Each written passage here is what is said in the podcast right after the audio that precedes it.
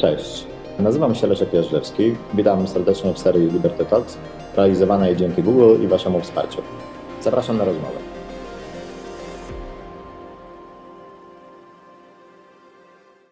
Jeśli bliskie są Ci liberalne idee, przyłącz się do nas i wesprzyj naszą misję na wspierajliberte.pl.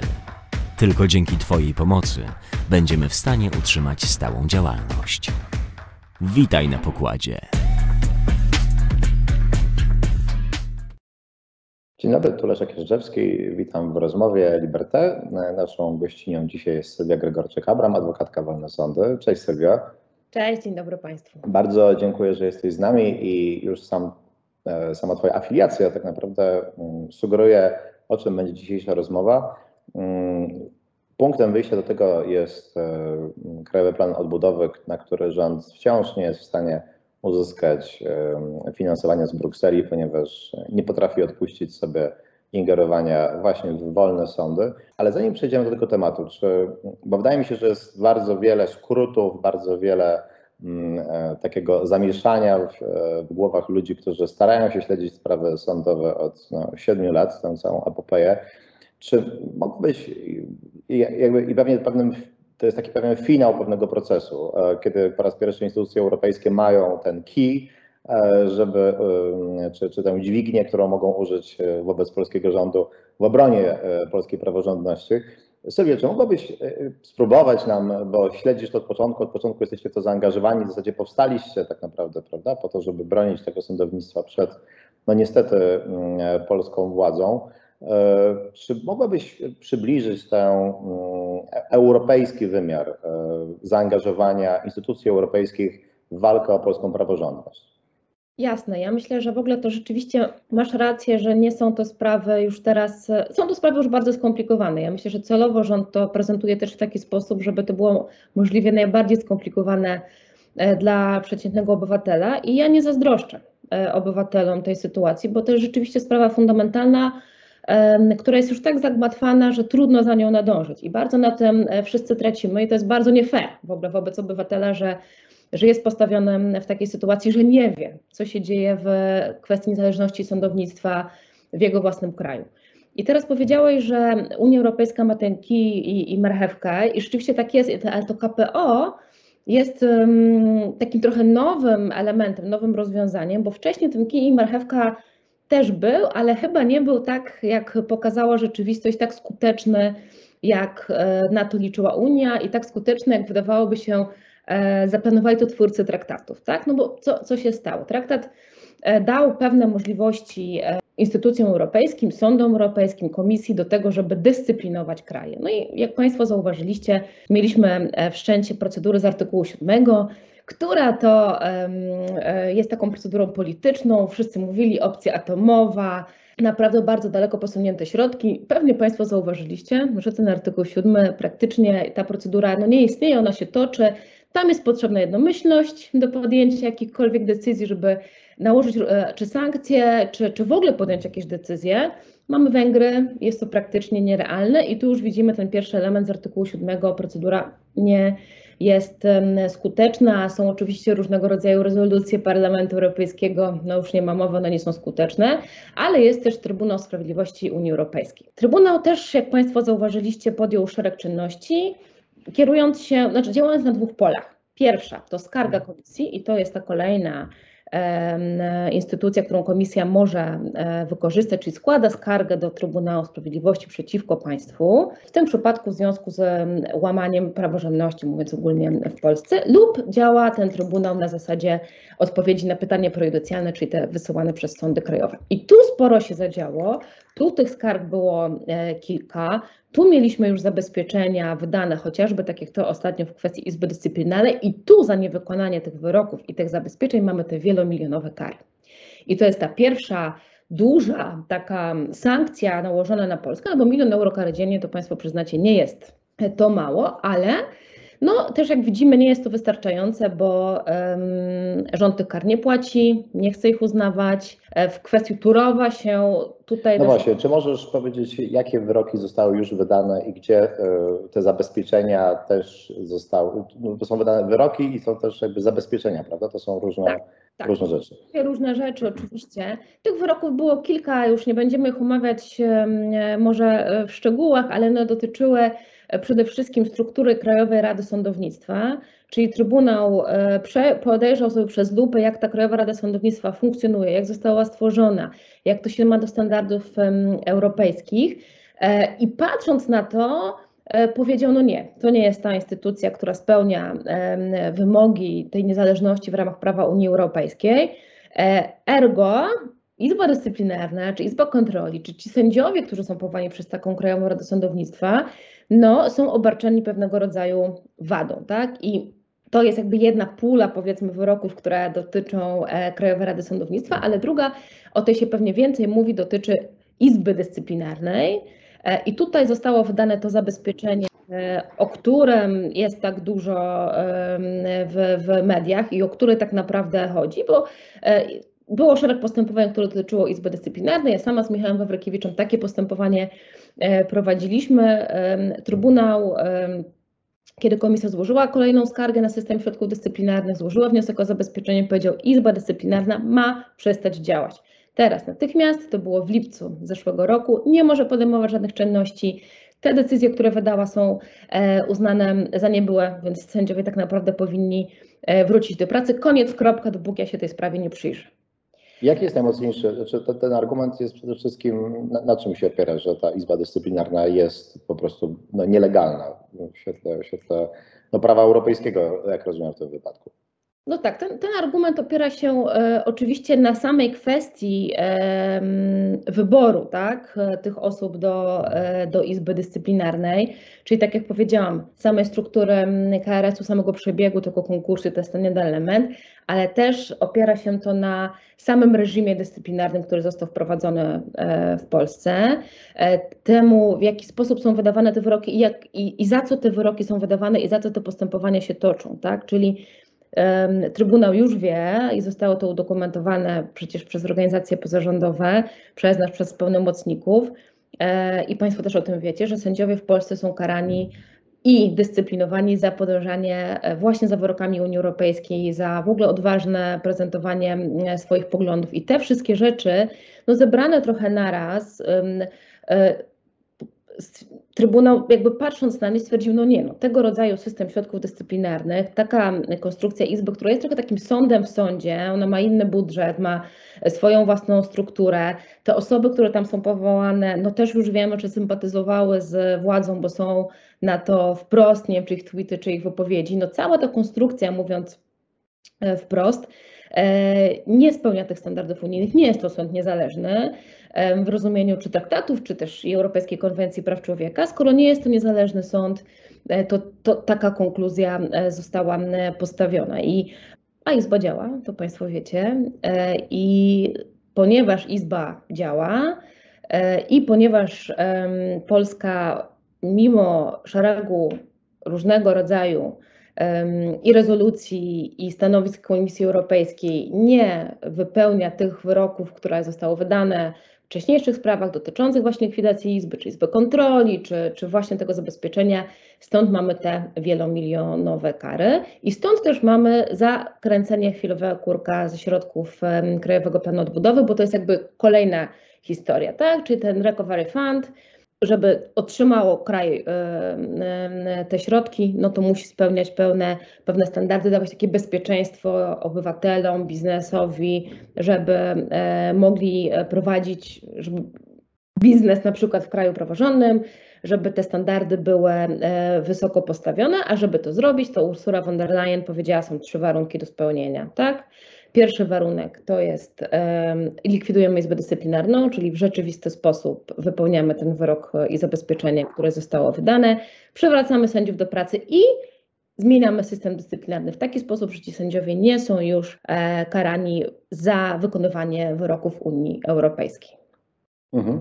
Dzięki sobie, że, że jakby jasno to przywołałaś i jakby tylko, żeby też mm, nasi słuchacze mieli świadomość, to nie jest tak, że to jest jakieś widzimisię Ursuli von der Leyen, tylko ona powtórzyła tak naprawdę treść y, no, wyroków y, Trybunału Sprawiedliwości w Strasburgu, tak, y, które jakby zostały, znaczy inaczej, bo ja, ja rozumiem, że to, to nie był, że to był taki wprost wypowiedziany warunek tego, żeby te środki zostały przyznane, czy to jest po prostu taki mm, no, warunek funkcjonowania w ramach Unii Europejskiej w ogóle, tak? Tak, to jest warunek.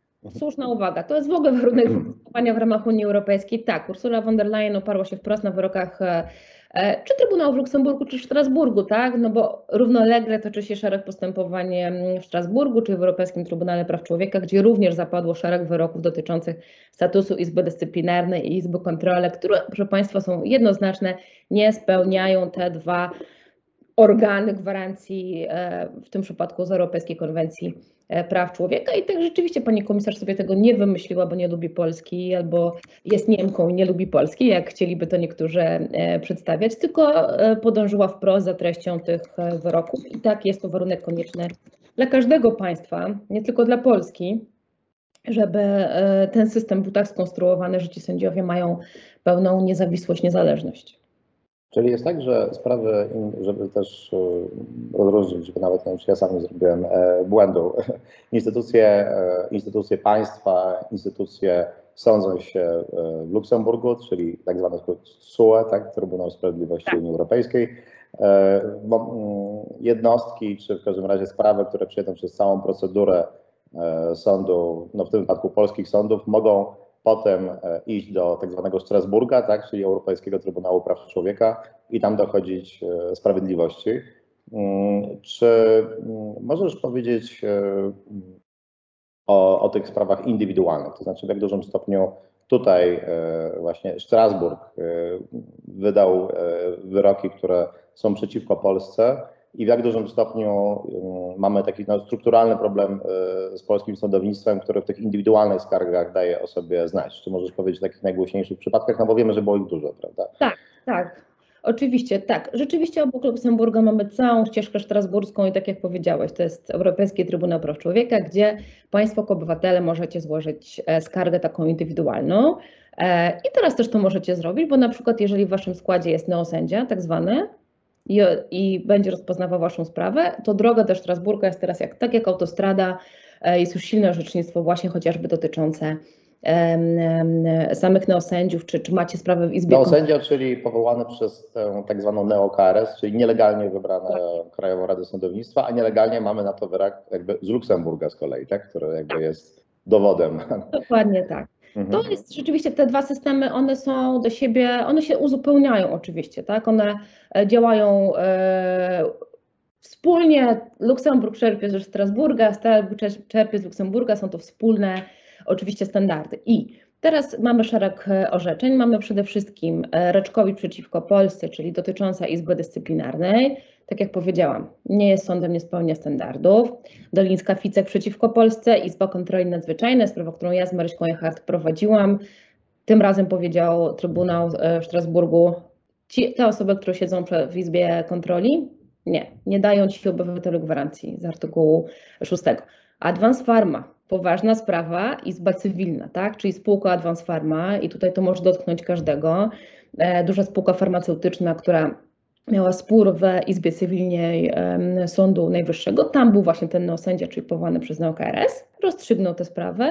Spółka, spółka złożyła skargę do Strasburga i powiedział Strasburg tak, te osoby w Izbie Cywilnej już powołane przez NeoKRS też nie dają gwarancji, też nie dają standardów, nie, nie zachowują standardów z artykułu 6, tak? Czyli już mamy e, zagęszczenie tych wyroków w ramach, w ramach e, rozstrzygnięć właśnie strasburskich dotyczących e, praworządności, ale oczywiście jest też wiele rozstrzygnięć e, dotyczących no, czy właśnie konkretnych sędziów, a w ogóle Trybunał policzył, że tych spraw jest ponad 90 teraz, proszę Państwa, e, które są w Trybunale, które są w Trybunale Praw Człowieka dotyczących samej praworządności. Jeszcze teraz Pan, jeszcze, jeszcze teraz pan sędzia Wrubel uzyskał takie właśnie mm, nowy środek, nowe zabezpieczenie. Też Trybunał Praw Człowieka poszedł tutaj bardzo daleko, bo wydał też takie specjalne zabezpieczenie w jego sprawie i w sprawie innych sędziów, tych konkretnych,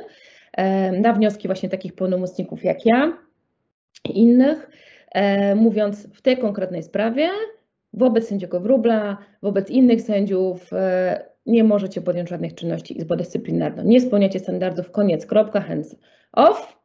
Nie ma, tak? Nie ma żadnych działań. Więc tutaj też rozkłada taki kolejny parasol nad, nad sędziami polskimi, próbując chronić ich w ten sposób, no bo Izba, proszę Państwa, nadal działa. Milion euro kary dziennie, Izba nadal e, działa. Te projekty, które są na stole, które mają rzekomo odwrócić tę sytuację, one nawet nie stoją w cieniu żadnego e, kompromisu. Państwo za to płacicie chaosem, oczywiście, i e, no nie mówiąc o tym, że to są oczywiście nasze środki, które, które są e, nam, będą nam zabrane, tak? bo to, że my ich nie płacimy, to nie znaczy, że nie zostaną nam zabrane, bo wezwania do zapłaty już wiemy zostały wysłane i one po prostu będą zabrane z jakichś takich konkretnych budżetów, które są dla Polski przeznaczone. Tak? To nie jest tak, że my mówimy, no nie będziemy wam płacić i co nam zrobicie, chociaż jest to dobrze już sprawdzona metoda działania polskiego rządu, no w tym przypadku te, tych środków realnie nie dostaniemy na jakiś konkretny cel, a to jest wiele milionów euro. Czy mm, jakby rząd jakby skarżył się, czy w każdym razie no, wydaje się, że jest to dla nich jakaś mm, nie do przejścia warunek, argument mm, związany z tym, że trzeba by zlikwidować tę neo-KRS w obecnym kształcie, a w każdym razie anulować podjęte przez tych neosędziów decyzje. Jest ich zbyt wielu, takie, takie są argumenty ze strony rządowej. No widać, że to jest taki punkt, w którym oni no, chyba nie są przygotowani na przyjęcie tego chaosu, który sami wytworzyli. Czy, czy jest e, jakby, no jednocześnie jest oczywiście pytanie też o, o jakiś ład prawny, tak? no, o ludzi, którzy mają wyroki i, i w sumie mają, pewnie muszą mieć świadomość, że te wyroki mogą być no, w jakiejś perspektywie w ogóle podważone, tak? Jeśli ktoś przynajmniej przejdzie tę całą ścieżkę aż do Strasburga, albo zostanie w Polsce przywrócona praworządność. Jakie to może być rozwiązanie, które no nie wywróci zupełnie tego, tego ładu prawnego, który no jakby jest brany przez, pod uwagę nawet przez Trybunał Konstytucyjny, prawda? W dawnych czasach też taki argument był brany pod uwagę, nawet jeśli nie zawsze te decyzje były podejmowane, takie na przykład w sprawie OFE, pamiętam, e, czy, czy, czy, czy inne do końca zgodnie ze wszystkimi e, ze wszystkimi jakby regułami, którymi się powinien rządzić porządek prawny. Jakie, jakie jest proponowane rozwiązanie tutaj, które, które można by wdrożyć? Nawet przez następny rząd, prawda? Gdyby tak. powstała nowa koalicja. Tak, rzeczywiście to, rozwiązanie również jest już na stole. Ono już zostało złożone jako projekt. To jest projekt które e, jest złożone przez Porozumienie dla Praworządności, czy to jest taka koalicja organizacji pozarządowych z niektórymi partiami e, opozycyjnymi, bazujące na projekcie Justicji, tak, czyli na projekcie samych sędziów, mm, które właśnie zakłada mm, reguły, warunki uporządkowania tej sytuacji. I teraz to, co powiedziałeś, jest bardzo ważne, czyli to, że obywatele no, chcą mieć pewność, że ten ich wyrok wydany przez tego właśnie chociażby neosędziego, on będzie w obrocie prawnym. Teraz tej pewności nie ma. E, dlatego że e, każdy pełnomocnik rozsądny, jak ma takiego neosędziego w składzie, to albo będzie na początku składał wnioski wyłączenie, jak mu się nie uda, to będzie z tego konstruował zarzut apelacyjny, jak mu się nie uda, to będzie konstruował zarzut kasacyjny, jak mu się nie uda, to pójdzie do Strasburga. Tak jest. Znaczy, to jest w ogóle e, rzecz najbardziej oczywista. I teraz każdy z projektów, a przede wszystkim ten projekt Justicji, zakłada e, odwrócenie tej sytuacji przede wszystkim w ten sposób, że te wyroki, które zostały wydane przez te osoby, no przez neosędziów, one zostają w obrocie prawnym. Czy nam się to podoba, czy nie, my uważamy, że obywatele zasługują na to, żeby e, mieć taką gwarancję i mieć taki spokój, tak? Czyli to jest super ważne, żeby. Czekaj, w obrocie prawnym, żeby, żeby też ten termin e, jakby wszyscy zrozumieli. W obrocie prawnym, czyli te wyroki miałyby obowiązywać, nawet jeśli ci sędziowie byli powołani niezgodnie tak z prawem. Tak jest, mhm. dokładnie tak. I to jest taki kompromis, który trzeba zawrzeć, no bo nie mogą obywatele ponosić y, konsekwencji destrukcyjnych działań władzy, tak? Ale Czyli... kto miałby o tym zdecydować? Bo jeśli ja uważam, jakby ja jako pokrzywdzony, dajmy na to takim wyrokiem i będę szedł, mam prawo iść do Strasburga, e, aż, prawda, jeśli wszystkie sądy po drodze rzucą moją skargę, czy to znaczy, że wtedy e, Trybunał Strasburgu miałby tej skargi nie uwzględnić? Jakby my się po prostu umawiamy, że nie będziemy się skarżyć na tych neosędziów? na czym by to miało polegać? Tak, takiej gwarancji oczywiście nie mamy, tak? Znaczy my możemy się umówić ustawowo, tak? E, w ten sposób porządkujemy sytuację, że e, neosędziowie muszą przejść ponownie przez procedurę w KRS-ie i naszym zdaniem jest to absolutnie niezbędne, żeby ten system oczyścić. Czyli jest jakiś okres, to nie jest tak, że oni przychodzą do sądu, otwierają drzwi i nagle nie są sędziami, bo weszła ustawa w życie, jest jakiś okres przejściowy, trwają procedury konkursowe przed powołanym zgodnie z konstytucją organem, tak, przed prawdziwym KRS-em. To potrwa, Krystian Markiewicz mówi około 2-3 miesięcy, może będzie trudniej, ale będzie to porządkowane raz na zawsze. Wyroki zostają w mocy, tak się możemy w ustawie umówić. Oczywiście masz rację, znaczy nikt nie zabroni i tego absolutnie nie wolno robić, że, można, że wyłączamy w taki sposób e, ścieżkę sądową, w tym bardziej do Trybunału w Strasburgu. E, to jest bardzo ciekawe zagadnienie, co Trybunał by powiedział e, na to, w jaki sposób będzie to zrobione. Oczywiście na pewno takich skarg nie będzie brakować, natomiast właśnie takie porządny rachunek sumienia i porządne odwrócenie tych ludzi, przepuszczenie tych, tych osób jeszcze raz przez Krajową Radę Sądownictwa będzie być może dawało tego rodzaju gwarancję, że, że Trybunał tutaj uzna, że zostały one zachowane i jednak E, jednak e, w tej sytuacji, jednak w tej sytuacji nie zajmie się taką skargą, a może taką skargą się właśnie zajmie, bo to też jest tak, że to podwórko polskie to jest jakby jedno prawo, a te standardy e, i, i Trybunał Strasburg druga sprawa. My nie możemy jakby dać nikomu gwarancji, że ten Strasburg tu do końca świata o jeden dzień dłużej nie będzie wydawał wyroków w sprawie neosędziów. Nie wiem jak to się wydarzy, ale też pamiętajcie Państwo, że orzeczenie Trybunału Strasburgu ono nie wpływa na treść orzeczenia w Polsce tak? Czyli, bo to jest często tak, że mm, się wydaje, że to jest kolejna instancja. Czyli to, co się może wydarzyć w Strasburgu, to są dwie rzeczy. Pierwsza, stwierdzi się naruszenie e, konwencji, w tym przypadku artykułu 6. Druga, słuszne zadośćuczynienie. Czyli tam się idzie po to, żeby też uzyskać pieniądze, odszkodowanie za to, co, co się wydarzyło, ale jeśli wygramy w Strasburgu, to nie oznacza, że ten nasz wyrok w Polsce zostanie zmieniony, bo nie zostanie, tak? Czyli jakby to w ten sposób nie, nie działa, w ten sposób nie wpłynie i tak tę pewność obrotu można zachować. To, że będą też skargi do Strasburga wysyłane i będzie mimo wszystko zasądzał to słuszne zadośćuczynienie z uwagi na to, że byli tam neosędziowie, to ja takiej sytuacji nie wykluczam. Takie konsekwencje możemy naprawdę bardzo długo jeszcze, e, jeszcze ponosić. W tym projekcie, no to jest taki projekt całościowy i, i, i tam proponujecie justicję i, i, i jakby jak można spróbować wyjść z tego klinczu, w jakim się znaleźliśmy, bo wydaje się, że nie ma dobrych rozwiązań, prawda? To znaczy w sytuacji, w której tak daleko zaszło niszczenie praworządności, gdzieś będzie musiało być no przynajmniej taka strefa, bym powiedział, szarości, w której trzeba będzie się poruszać po to, żeby wyjść e, do sytuacji, w której się znaleźliśmy choćby z Trybunałem Konstytucyjnym. Tak? Znaczy jakby brakuje nam chyba kolejnych instancji, na które się można powołać. Jak możemy i w ogóle na jakim etapie dzisiaj jest, na ile dzisiaj Trybunał Konstytucyjny, którym jest już bardzo wielu sędziów powołanych teoretycznie zgodnie z prawem, na ile on jest dzisiaj tym problemem, no bo zaczęło się od Trybunału, prawda? Wszyscy pamiętają ten Trybunał e, nieprawidłowo obsadzony, tak, e, na, powołani sędziowie na miejsca już wybranych, e, no ale te kadencje biegną, są powołani kolejni sędziowie i niezależnie od tego, co myślimy o ich jakości, tak jak nie wiem, Krystyny Pawłowicz, no to nie są oni powoływani niezgodnie z prawem. Jak, jak dzisiaj wygląda w ogóle sprawa Trybunału Konstytucyjnego w świetle walki o praworządność i, i na ile będzie on problemem w przywracaniu tej praworządności e, ewentualnie w następnej kadencji? No będzie ogromnym problemem, bo rzeczywiście jest to instytucja całkowicie przejęta przez władzę. No Państwo tego też oczywiście doświadczacie, bo widzicie, co się dzieje, jak bardzo Trybunał, e, jak szybko odpowiada na każdy wyrok, chociażby tak CUE czy, czy Strasburga, czyli mamy wyrok CUE, czy mamy zabezpieczenie CUE, tego samego dnia Trybunał Konstytucyjny wydaje rozstrzygnięcie, zabezpieczenia to nas wcale nie muszą w tej kwestii e, obowiązywać. Tak? Mamy wyroki Trybunału w Strasburgu dotyczące właśnie artykułu 6 konwencji, czyli prawa do sądu.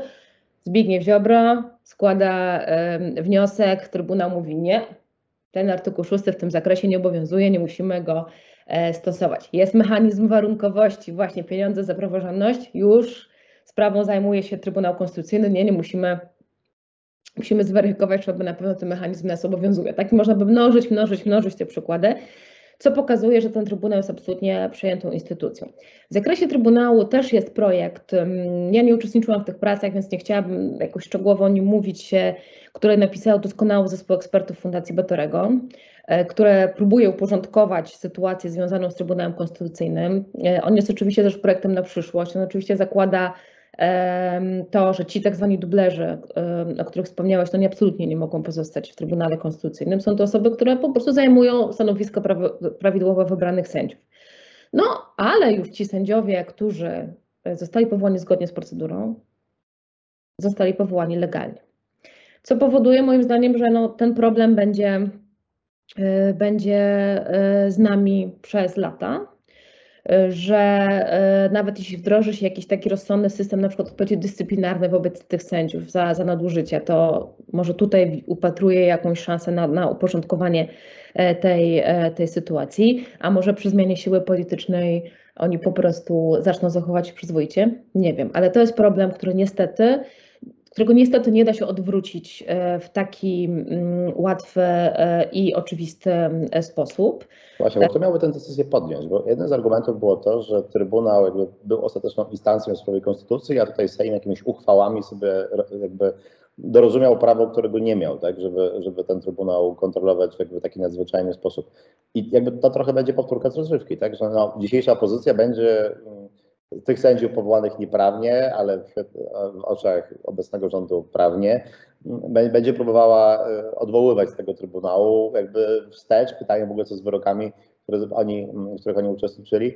Jak sobie to w ogóle można, jak sobie eksperci Fundacji Batorego to wyobrażają, że jaki, jaka miałaby być ta nadzwyczajna procedura, tak, której konstytucja nie przewiduje przecież?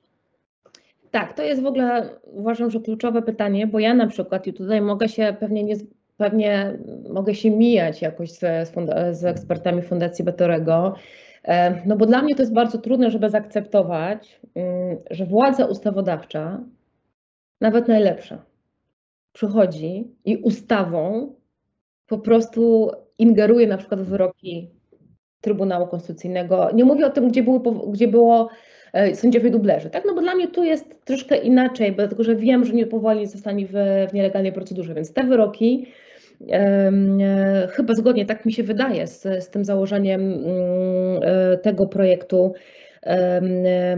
Wydaje mi się, że ten projekt też te, te kwestie porządkuje, ale tak jak mówię, ja nie uczestniczyłam w jego, w jego, mhm. E, w jego tworzeniu, więc tutaj akurat głowę. Czyli byłby pomysł, żeby ustawą jakby anulować wyroki dublerów, tak? Czy, czy dublerzy. Znaczy nie wiem, ja powiem szczerze, to znaczy mam poczucie, że mm, akceptacja nielegalnie powołanego, ale pewnej autonomiczności izby nielegalnie powołanej, w moich oczach mimo wszystko buduje większy porządek prawny niż potem anulowanie tego ustawami Sejmu, jakkolwiek y, no, skandaliczne są nie wiem, wyroki choćby w sprawie aborcji, prawda? Ale mam takie poczucie, że odwołanie ich ustawami czy uchwałami Sejmu, nawet y, nie wiem, jakoś tam bardzo y, nie wiem, większością trzech piątych, dajmy na to, to tylko będzie powodowało, że tak naprawdę kolejna władza zrobi dokładnie to samo z tymi wyrokami, już pewnie legalnymi, które, które przeprowadzone. To znaczy, to będzie niestety kontynuacja tego chaosu prawnego. Ja się, trochę mało się mówi o tym, jak y, chcemy naprawiać tę sytuację, ale mam poczucie, że, że czasem to lekarstwo mm, może być porównywalne z chorobą.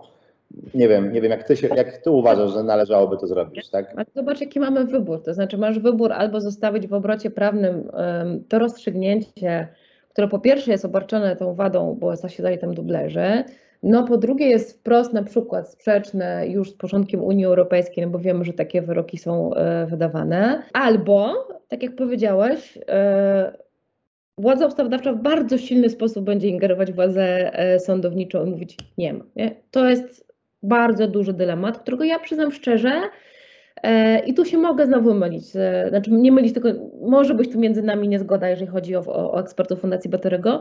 Ja nie wiem, e, które rozwiązanie jeszcze jest dobre. Mam silne takie przekonanie, e, że taki precedens na przyszłość właśnie, mm, że ustawodawca przychodzi i mówi nie ma wyroków Trybunału Konstytucyjnego, jest mi go trudno zaakceptować. Musiałabym ten projekt jakby przejrzeć, zobaczyć, jakie tam są e, bezpieczniki i może dałoby się e, mnie przekonać. Wiem, że tu się chyba, tak jak powiedziałam, rozmijamy, ale ja doskonale rozumiem to, to co mówisz. Jest we mnie jakiś taki głębokie, głęboki sprzeciw według takich, według takich działań. Natomiast no, z drugiej strony wyobrażam sobie, że no też te wyroki, które zapadły, um, chociażby nawet w sprawie aborcji, to nie jest tak, że one zapadły na zawsze, tak? To znaczy Trybunał ten już prawidłowo z prawidłowo powołanymi osobami może taką sprawą zająć się ponownie, tak? Można taką ustawę jeszcze raz, y, jeżeli chodzi na przykład o, o kwestię właśnie y, legalnej aborcji, jeszcze raz sporządzić. Ona może być przez Trybunał zweryfikowana. No, jest mnóstwo tutaj takich rozwiązań, które dają możliwość odwrócenia tej sytuacji, ale zgadzam się z Tobą, że jest to potwornie mm, trudny wybór i bardzo duży dylemat. E, I ja sama się nad tym zastanawiam, może uda się mnie przekonać. E, natomiast to nie jest tylko mój dylemat. To znaczy, ja wiem, że wielu profesorów i, i, i wielu też autorytetów miało różnego rodzaju um, wątpliwości właśnie co do takiej silnej ingerencji, ale może trzeba też pomyśleć w ten sposób, że jesteśmy naprawdę na, na wojnie przeciwko praworządności i te rzeczy, które nam się nie mieściły kiedyś w głowie, one muszą się wydarzyć, żeby tę stabilizację zapewnić. Ale to, co jest najważniejsze, to absolutnie się z Tobą zgadzam, że taki obywatel, który będzie siedział z boku, włączy telewizję, obojętnie którą, będzie myślał, no tak, dokładnie robią to samo. Tak, tak. tak. Znaczy uważam, że absolutnie tutaj przy tak słabych kartach, niestety, znaczy to, że ktoś został powołany nieprawnie 7 lat temu, niestety no coś takiego jak zasiedzenie funkcjonuje w prawie i w tym wypadku również e, świadomości, przynajmniej społecznej, tak nie jest to może żaden e, fakt to prawny. Natomiast e, chciałem Cię zapytać, bo, mm, bo to jakby mm, dzisiaj w Trybunale jest tak, że tych dublerów, e, ilu z nich zostało, a ilu jest prawidłowo powołanych sędziów już przez PiS? Jakie są tutaj proporcje mniej więcej? Nie wiem, mówiąc szczerze.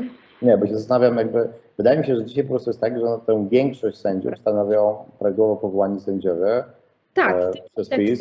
też oczywiście. Natomiast I że z perspektywy jakby oni będą, e, nie wiem, myślę, że to są jakieś tam proporcje typu, nie wiem, trzech dublerów, tak, i, i pewnie z 12 sędziów prawidłowo powołanych, z czego pewnie większość jest. Wymieniają, tak? Czy mamy kolejne, jakby, e, kolejne wymiany na stanowiskach dublerskich, tak? Hmm E, dublerów, dublerów oraz ciąg prawidłowo powołanych, e, e, prawidłowo powołanych osób do Trybunału Konstytucyjnego, czy, czy tego chcemy, czy nie. Mhm. Znaczy, że jeśli ktoś chodzi o to, że jeśli sędzia dzisiaj ktoś chodzi na miejsce dublera, to on jest prawidłowo powołany. Tak? Znaczy ciężko sobie wyobrazić przywrócenie sędziego sprzed 8 lat, tak? Czy, czy tam iluś lat, kiedy głosowała go jeszcze Platforma. Tak, tak sobie to wyobrażam, że jeśli ktoś dzisiaj wejdzie na miejsce dublera, to ciężko jest podważać jego legitymację, jeśli wszedł w sposób legalny, tak? E, Nie jest, znaczy e, rozumiem o czym mówisz, że jakby, czy twoje założenie jest takie, że tylko jakby pierwsi dublerzy dublerów są, e, pierwsze osoby wybrane? Nie, znaczy, to nie jest moje założenie, tak jak sobie próbuję to wyobrazić, że jeśli mija czyjaś kadencja i ta kadencja się kończy, tak, czy to jest kadencja dublera, czy prawidłowo powołanego sędziego, to sędzia powołany jutro do Trybunału Konstytucyjnego, niezależnie na czyje miejsce został powołany, jest legalnie no, powołany. Tak? Został powołany na miejsce tego dublera, no to nadal jest on powołany w wadliwy sposób. Ale dlaczego? W sensie temu dublerowi się skończyła kadencja, tak? Czy co, że, że chodzi o to, że ta kadencja... Miejsce prawidłowo wybranego sędziego, tak? No tak, ale temu prawidłowo wybranemu też by się kadencja skończyła, prawda? Mniej więcej w tym samym czasie. Troszeczkę wcześniej by się skończyła, no. tak? No rozumiem, tak, ale to no moim zdaniem nie sanuje te, e, tego, bo, bo w ten sposób no sam, sam Trybunał by siebie oczyścił w, w ten sposób, jakby idąc tą drogą, e, idąc tą drogą grzechu. Nie, to tutaj bym się chyba nie hmm. zgodził. Hmm. Nie, okej, okay. znaczy po prostu próbuję sobie wyobrazić w ten sposób, że był jakiś sędzia powołany tam 7 lat temu, tak, przez poprzedni rząd, czy, czy 8 już w zasadzie, on nie objął tego stanowiska, jakby w cudzysłowie to mu się należy, tak, i był jakiś dubler, który tę kadencję był zamiast niego, ten dubler no, skończyła mu się kadencja i po prostu na ten wakat został powołany nowy sędzia, który już nie jest dublerem, tylko jest po prostu sędzią Trybunału, tak? Bo no, no co, no, skończyła się kadencja jakiegoś nieprawidłowo powołanego sędziego i teraz chyba jedyną drogą byłoby to, że ten, nie wiem w jakim trybie, ten niepowołany do Trybunału, tak, ten prawidłowo powołany sędzia, ale który nie objął stanowiska, bo PiS go zablokował, e, dochodziłby jakoś indywidualnie swoich praw do tego, że jemu się należy kadencja w Trybunale, tylko jednocześnie by musiał usunąć już prawidłowo powołanego sędziego jakby po nim, tak? Znaczy, to jest właśnie kolejna z tych rzeczy. Znaczy ciężko mi sobie to wyobrazić, że teraz ktoś będzie próbował przywrócić stan z 2015 roku, bo go nie, nie, da się przywrócić, tak? Nie, to jest akurat... Zwłaszcza mając wrogi trybunał, który możemy powiedzieć, że tych trzech dublerów, czy tam ilu ich zostało, może nie będzie już żadnego dublera, prawdę mówiąc, pewnie w przyszłym roku. Trybunał będzie wszystko mógł zablokować, tak? I ciężko będzie podważyć jego legitymację do blokowania, ponieważ większość z tych sędziów będzie absolutnie prawidłowo powołana. Nie wiem, no musielibyśmy go chyba zlikwidować, nie zmienić konstytucję, tak, ale na to nie będzie większości. Nie, nie, nie widzę jakoś, powiem Ci szczerze, zupełnie tego rozwiązania, tak, tej sytuacji z Trybunałem. Taki siłowy sposób, tak, taki, wiesz, anulujemy i, i, i, i, i próbujemy od początku to zbudować. Ja tutaj zgadzam się, że chyba największym, tak jak powiedziałam, zaczęłam mówić, zagrożeniem jest to, że jest to moim zdaniem praktycznie niemożliwe, żeby przeciwnemu obywatelowi wytłumaczyć, no dobrze, ale my jesteśmy jednak ci dobrzy, bo jednak byli wybrani ci dublerzy i ci dublerzy weszli na miejsce tych e, dublerów, wydarzyło się to, co się wydarzyło i teraz musimy to wszystko wywrócić nogami, do góry nogami i, powołać prawidłowo wybranych sędziów, bo dla takiego przeciętnego obywatela to będzie dokładnie sygnał, przychodzicie i robicie dokładnie to, co oni, czyli wyjmujecie um, ich sędziów i wkładacie swoich. E, I nawet jeśli za nami będą stałe orzeczenia chociażby Europejskiego Trybunału Praw Człowieka, tak, które mówią dublerzy, w tym przypadku pan Muszyński, ale inni nie dają gwarancji, powinni zostać usunięci z Trybunału Konstytucyjnego, e, mhm. to będzie super trudne, żeby obywatelowi to wytłumaczyć. I tutaj ja upatruję takiej największej pułapki, bo, bo pewnie prawnie da się wiele rzeczy um, skonstruować, nawet tak jak... Jak się ma dobrych prawników, to wiadomo, że się różne argumenty... Ale to jest moim zdaniem największa tragedia y, przeciętnego obywatela, że tego się po prostu w jasny sposób nie da, nie da wyjaśnić. Ja już to wiem na podstawie kilku lat jakby pracy takiej edukacyjnej z obywatelami, że to jest bardzo trudne. No i to jest największa tragedia. E, Sylwio, na sam, na sam koniec, bo, bo, bo trochę się wciągnęłam w tę dyskusję, która póki co jednak jest dość abstrakcyjna, bo jesteśmy jeszcze daleko w ogóle od możliwości budowania e, zmiany, w takiej fundamentalnej zmiany praworządności w Polsce, czy przywrócenia praworządności. Mm, jaką widzisz perspektywę teraz dla mm, tematu, którego rozpoczęliśmy, czyli dla mm, tego planu odbudowy, Krajowego Planu Odbudowy i jaka jest w ogóle możliwość, że w ogóle fundusze, różne fundusze z Unii Europejskiej mogą być i wypłata może być zagrożona ze względu na praworządność. Bo o tym się trochę mówi, ale to był temat gdzieś taki jakby zawieszony. Czy możesz w skrócie tę perspektywę KPO i, i, i w ogóle funduszy europejskich e, wobec tych łamań praworządności spróbować podsumować na, na koniec naszej rozmowy? Tak, no rzeczywiście to już bardzo krótko. E, nie wygląda, proszę Państwa, to najlepiej, dlatego że te negocjacje, które się toczą, e, to Państwo wiecie, że one się toczą. Tutaj politycy Prawa i Sprawiedliwości raz na jakiś czas wychodzą, zaklinają rzeczywistość i mówią już dochodzimy do kompromisu. Jest to już szóste lub siódme dojście do kompromisu w przeciągu ostatnich kilku tygodni, które się nie wydarza, dlatego że te propozycje na stole, które są położone przez rząd polski, zupełnie nie wychodzą naprzeciw tym warunkom, które postawiła e, komisja. I teraz e, ja myślę, że komisja się nie ugnie, że te warunki, o których mówiliśmy, one bezwzględnie muszą zostać e, spełnione. Jakieś takie tupanie nogą i granie kartą wojny, że jesteśmy takim też wspaniałym narodem i że potrzebujemy pieniędzy, że to się rządowi nie uda, choć bez wątpienia na to liczył. I tutaj dopóki te warunki nie zostaną spełnione, dopóki ta izba nie zostanie zlikwidowana w sposób realny, a nie przekręcenie jednej tabliczki, odkręcenie jednej, przekręcenie drugiej, e, to te środki naprawdę mogą nie zostać uwolnione. Tak? To jest rzecz, która, która E, się do tej pory nie wydarzyła i myślę, że ona się może nie wydarzyć. Jeżeli chodzi o sam ten mechanizm warunkowości, tak, bo o tym mówisz, tak, czyli kwestia pieniądza za praworządność, no to jest bardzo ciekawe zagadnienie, bo jak wiemy, on jeszcze nie został nigdy użyty, tak, to jest zupełnie nowy mm, mechanizm, który, e, który jest, którego wytyczne są e, cały czas do, do, do, jakby dopracowywane, do, do, doszlifowane. Już wiemy przynajmniej tyle, że Trybunał Sprawiedliwości Unii Europejskiej powiedział, jest on zgodny z prawem Unii, tak? No bo tu też. No właśnie. Polska i Węgry to zaskarżyły, przegrały tak. i wiemy, że ten pistolet jest na stole. Szczerze, ja uważam, że bardzo dobrze, że tak się stało. Dlatego, że teraz już mamy zielone absolutnie światło, komisja ma naprawdę już um, silny mandat do tego po wyroku Trybunału, żeby właśnie te warunki doszlifowywać, dopracowywać, e, w jaki sposób ten suwak dotyczący środków, a, a, e, a spełniania E, standardów będzie, będzie ustawiany, tak? bardzo dobrze, że tak się stało.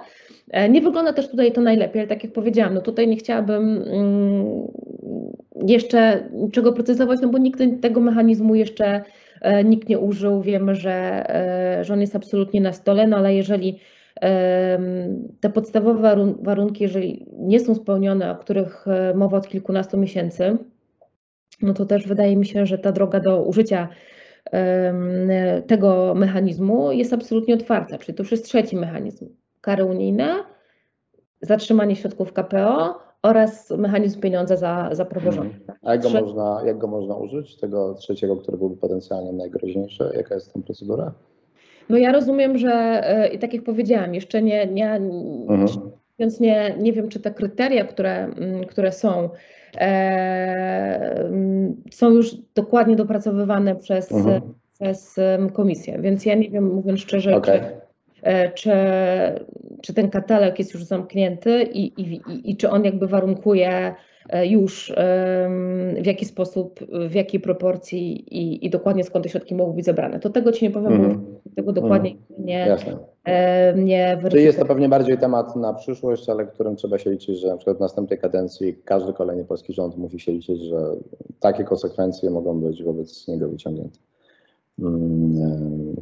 Sobie bardzo e, Ci dziękuję. Mam poczucie, że trochę ten węzeł gordyjski splątanych wątków, tematów, sędziów, trybunałów, e, izb mm, trochę udało się przybliżyć, e, bo każdy z nas gdzieś widzi kolejne doniesienia cząstkowe, ale bardzo ciężko rzucić okiem na całość. E, problemu. Pewnie też nie zdążyliśmy wyczerpać wszystkich wątków, ale, ale sam dużo się z tej rozmowy dowiedziałem, także bardzo Ci dziękuję e, za to spotkanie mm, i mam nadzieję, że jeszcze porozmawiamy na ten temat, czy na igrzyskach, czy, czy przy innych okazjach. Sylwia Grygorczyk-Abram, adwokatka Wolne Sądy. Bardzo Ci dziękuję. Dziękuję Państwu. Dziękuję. To było na tyle, proszę Państwa. Leszek Jażdżewski, rozmowa Liberté. Zapraszam do słuchania naszych podcastów i, i komentarzy. Także do wspierania, wspieraj liberté.pl. Można wpłacić naszym autorom jakiś drobny datek na kontynuację ich działalności. I to tyle na dzisiaj. Dziękuję. Do zobaczenia. Jeśli bliskie są Ci liberalne idee, przyłącz się do nas i wesprzyj naszą misję na wspieraj.liberte.pl. Tylko dzięki Twojej pomocy będziemy w stanie utrzymać stałą działalność. Witaj na pokładzie.